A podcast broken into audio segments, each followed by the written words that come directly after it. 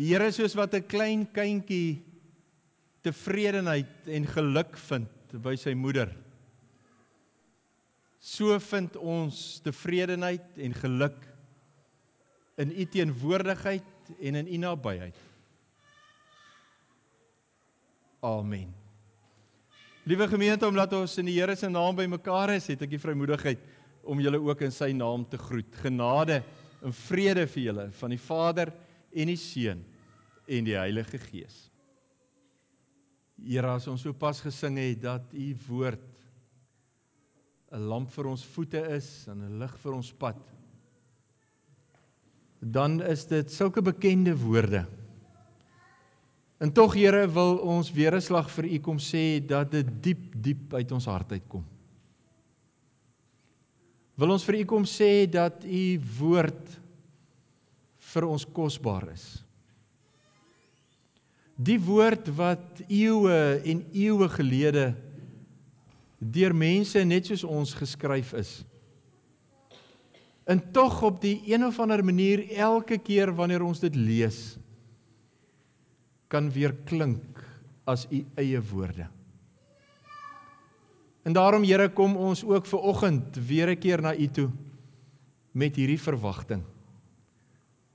As ons die Bybel nou saam gaan oopmaak, as ons saam daaruit gaan lees, ja, selfs die voorreg het om dit in ons eie taal te lees, dan Here is dit inderdaad met die verwagting dat dit nie sommer net mense woorde sal bly nie.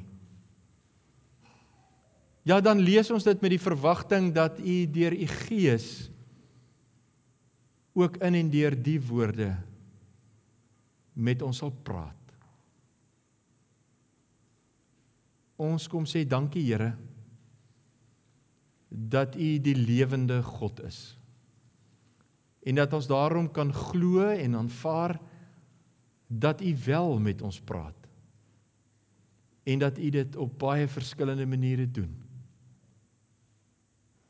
Dankie dat ons weet dat U die heel beste en die heel duidelikste met ons praat wanneer ons saam Bybel lees. Doen dit dan ook vanoggend weer 'n keer. Ons bid dit in Jesus se naam. Amen.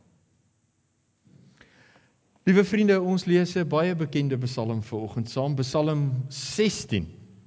Psalm 16 Uh baie van julle sal dalk uh ook die vers of twee uit die ou vertaling nog onthou nê nee, wat sê uh dat die meetsnoere het vir my in lieflike plekke geval. 'n uh, Baie baie uh bekende Psalm. Psalm 16 en uh ek wil hê ons moet dit vanoggend lees ehm uh, met die gedagte dat ons uh, so bietjie saam met mekaar wil nadink oor uh die begrip geluk.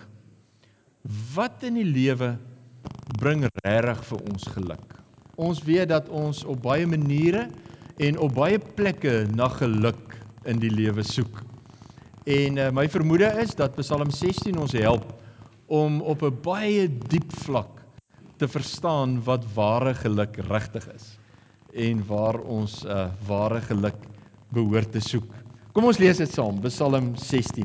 Neem my in beskerming, o God, ek soek skuilings by Ek het vir die Here gesê ek behoort aan U. Daar is vir my niks goeds nie behalwe by U. Die afgode in die land so aantreklik vir baie, met hulle wil ek niks te doen hê nie.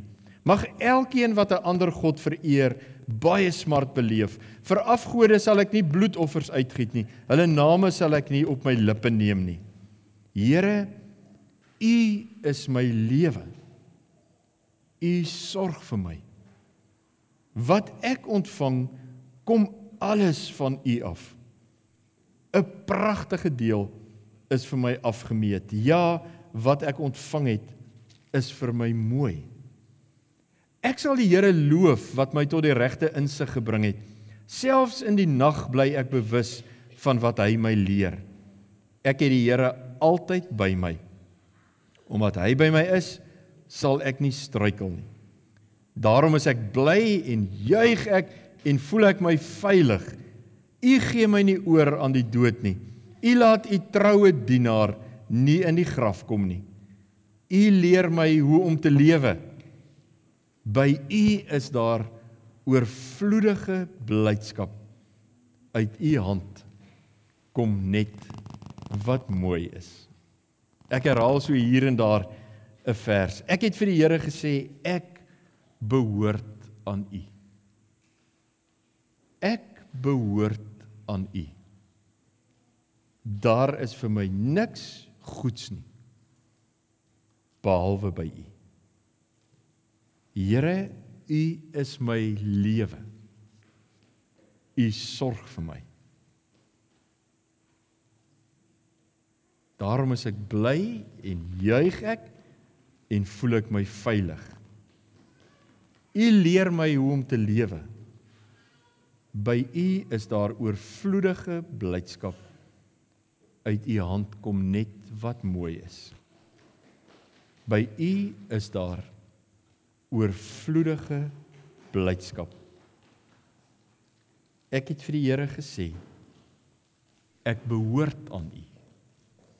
Daar is vir my niks goeds nie behalwe by u. Liewe vriende, daar is baie mense wat uh, van mening is dat die wêreld waarin ek en jy vandag leef besmet is met 'n baie baie aansteeklike siekte. Die siekte val nie net mense aan nie. Dis deel van ons samelewing. Dis deel van ons leefwyse. Dis deel van die kultuur van ons dag.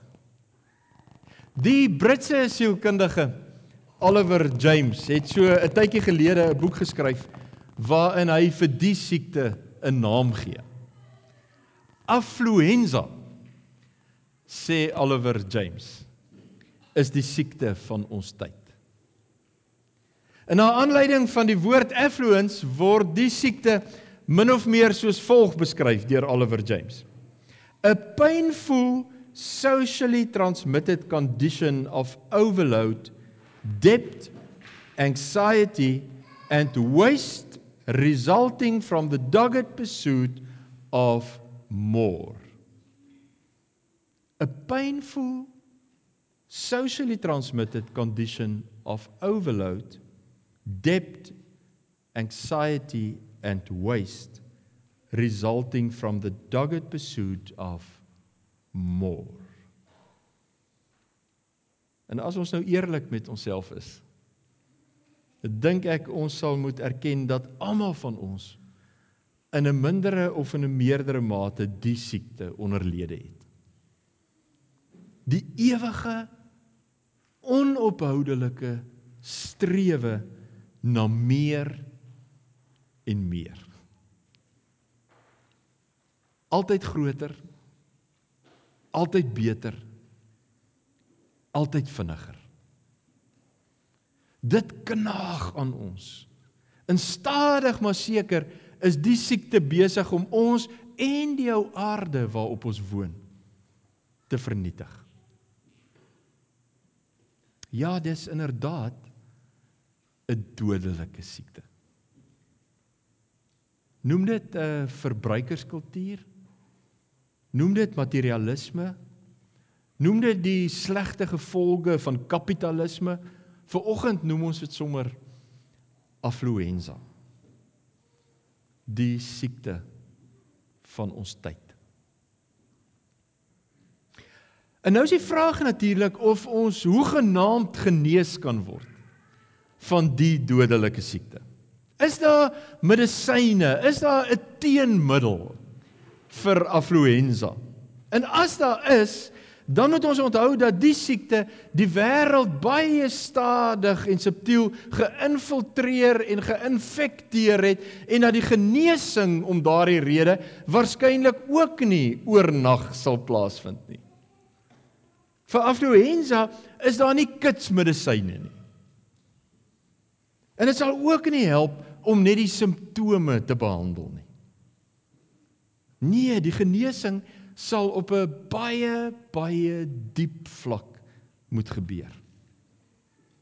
Ons sal as dit ware stadig maar seker moet begin leer om anders te dink en anders te praat sodat ons met die tyd saam ook anders kan begin leef. En met hierdie proses so dink ek kan die Bybel ons dalk help. 'n Teks soos Psalm 16 lyk vir my kan dalk gebruik word as 'n bietjie medisyne teen die affluenza. As ons die Psalm goed deurlees, dan lyk dit vir my is daar ten minste twee dinge wat ons kan help om anders te begin dink. Twee lepels medisyne wat kan help teen die siekte van ons tyd. Die eerste lepel wil ons help om anders te dink oor ons besittings. Een van die belangrikste oorsake van affluenza lyk dit vir my is ons beheptheid met besittings. Ons dink dat as ons net meer en meer kan besit, dan sal ons ook gelukkiger wees. En die dilemma is natuurlik dat ek nooit genoeg sal besit nie, want daar's altyd iemand anders wat nog meer as ek besit. So as die siekte my eers beet gepak het, dan dryf dit my om koorsagtig die wat meer as ek het na te jaag. Die kultuur van ons dag sê ons sal gelukkig wees as ons meer besit Psalm 16 sê ons sal gelukkig wees as ons ervaar dat ons besit word. As ek weet dat ek aan iets of aan iemand behoort, dan is ek regtig gelukkig. En as ons nou vir 'n oomblik so bietjie dieper daaroor nadink, dan sal ons besef dat die psalmdigter dalk nogal 'n punt beet het. Ons wat hier in Engeland bly, ken mos die gevoel van geluk wanneer ons weer 'n slag in Suid-Afrika gaan kuier en vir 'n tydjie lank by die mense kan wees aan wie ons behoort. Ons ken ook mos die gevoel van geluk wanneer jy jou man of jou vrou of jou kinders lanklaas gesien het en jy hulle weer 'n slag in jou arms kan vashou. Dit maak jou gelukkig gewoon omdat jy weet dat jy deur hierdie man of deur hierdie vrou of deur hierdie kinders besit word. Dat jy aan hulle behoort. En uiteindelik is die grootste geluk wat jy kan vind wanneer jy ontdek dat jy aan die Here behoort dat jy besit word deur iemand baie groter as jouself. Dis die eerste lepel medisyne wat die digter van Psalm 16 vir oggend vir ons wil gee. Vers 2. Ek het vir die Here gesê, ek behoort aan U. Daar's vir my niks goeds nie behalwe by U. En weer 'n keer in vers 11, by U is daar oorvloedige blydskap. Onthou jy nog die heel eerste vraag en antwoord van die Heidelbergse Katekismes? Of miskien moet ek vra, onthou jy nog die Heidelbergse Katekismes?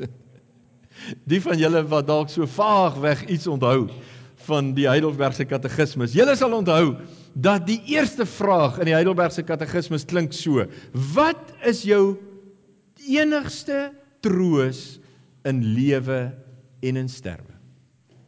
Wat is jou enigste troos in lewe en in sterwe? As ons dit so bietjie vry vertaal, dan klink die vraag dalk so: Wat is die enigste ding wat jou regtig gelukkig kan maak in hierdie lewe en in die lewe hierna? Wat is die enigste ding wat jou regtig gelukkig kan maak in hierdie lewe en in die lewe hierna. En dan kom die antwoord. dat ek met liggaam en siel in lewe en in sterwe nie aan myself nie, maar aan Jesus Christus behoort. Dat ek met my hele lewe, as ons dit weer so bietjie anders kan vertaal, dat ek met my hele lewe nou en vir altyd aan die Here behoort. Liewe vriende, die lewe gaan nie net oor dit wat ek besit nie. Die wete en die ervaring dat ek besit word. Dat ek aan iemand behoort. Ja, dat ek veral aan God behoort. Die wete kan ons op 'n baie dieper vlak gelukkig maak. Dit kan ons help om die affluenza te verdryf, want om besit te word is veel beter as om te besit. Die vraag is nou natuurlik, wat maak dat ons so behep is met besittings? Miskien het dit te doen met die feit dat ons so dikwels fokus op dit wat ons nie het nie. Ag, as ek darm ook net eendag 'n ou huisie by die see kan hê. Of as ek dalk ook net eendag 'n ou bosveldplaasie eers in Suid-Afrika kan hê. Of iets wat ek al dikwels vir myself gesê het, ag as ek ook tog net eendag 'n BMW motorfiets kan hê. As ons lank genoeg fokus op dit wat ons nie het nie, dan kry ons affluenza. Want daar's altyd iets waarna kan dink wat ek nog nie het nie. Die skrywer van Psalm 16 wil ons help om 'n slag weer te fokus op dit wat ons wel het. Dit lyk vir my dis die tweede lepel medisyne wat ver oggend vir ons aangebied word.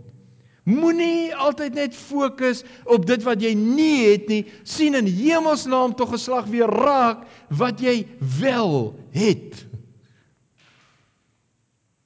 Ek hoop jy het opgelet dat die psalmskrywer nêrens vir ons sê hoeveel dinge hy van God ontvang het nie. Trouwens, die enigste keer wanneer hy van oorvloed praat, as hy is as hy in vers 11 sê dat die Here aan hom oorvloedige blydskap gegee het. En as hy wel begin om van sy besittings te lys, dan is dit nie materiële goed nie. Nee, dan loof hy die Here omdat hy insig van hom ontvang het en omdat die Here hom leer hoe om te lewe. Die punt is duidelik. Die skrywer van Psalm 16 is nie bly en gelukkig omdat hy baie dinge ontvang het nie. Hy's gewoon bly oor dit wat hy wel van die Here ontvang het. Psalm 16 daag ons ver oggend uit om weer 'n slag dit wat ons het te waardeer. Hierdie lepel medisyne moet ons help om 'n slag te vergeet van die huis of die motor wat ek nie het nie, sodat ek weer met nuwe oë kan kyk na die een wat die Here wel vir my gegee het. Hierdie lepel medisyne moet weer my oë oopmaak sodat ek my vrou of my kind of my ouers of my man kan raak sien as gawes uit God se hand. Hierdie lepel medisyne moet my help om opnuut te ontdek dat daar 'n hele klomp goed is wat ek daagliks uit die Here se hand uit ontvang en wat ek in elk geval nie kan of hoef te besit nie, maar wat ek sommer net kan geniet die son wat skyn. Soms in Engeland. Die lig wat ek inasem. Goeie vriende. 'n een eenvoudige bord kos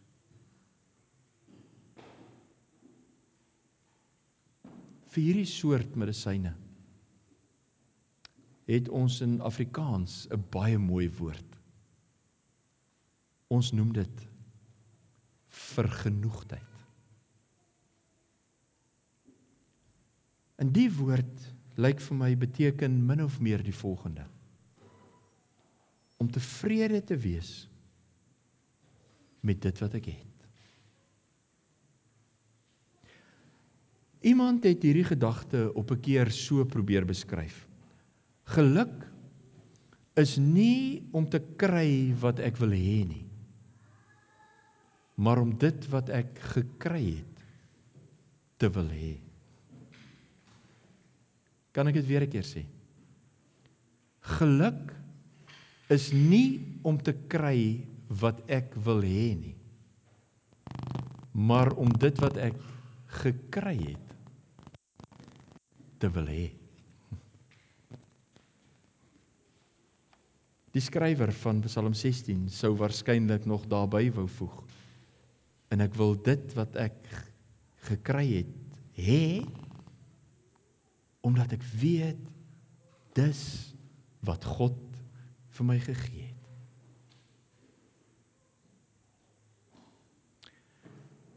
Is affluenza 'n geneeslike siekte? Dit lyk my tog wel. Mits ons die boodskap van die Bybel toelaat om stukkie vir stukkie ons gedagtes en ons lewens nuut te maak. Mits ons met die tyd saam weer beset besef dat om deur God besit te word ons veel gelukkiger kan maak as om self 'n klomp goed te besit mits ons met die tyd saam weer leer om dit wat ons het te geniet en nie al ewig te wens om dit wat ons nie het nie te kry.